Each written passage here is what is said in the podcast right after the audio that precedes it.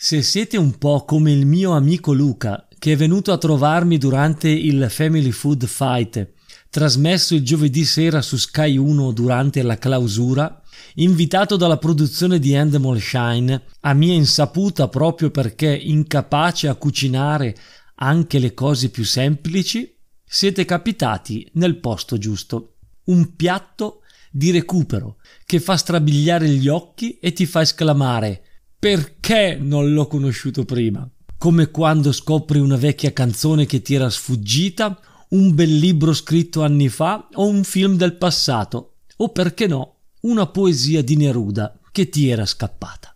In estate è bello nutrirsi di piatti freschi e sfiziosi, di quelli che ti danno la soddisfazione senza dover investire delle ore per la preparazione.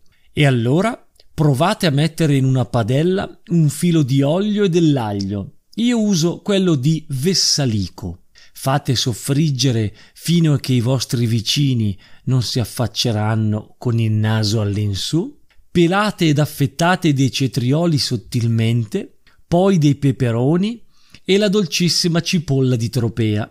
Infine del pomodoro tagliato irregolarmente, che è più buono.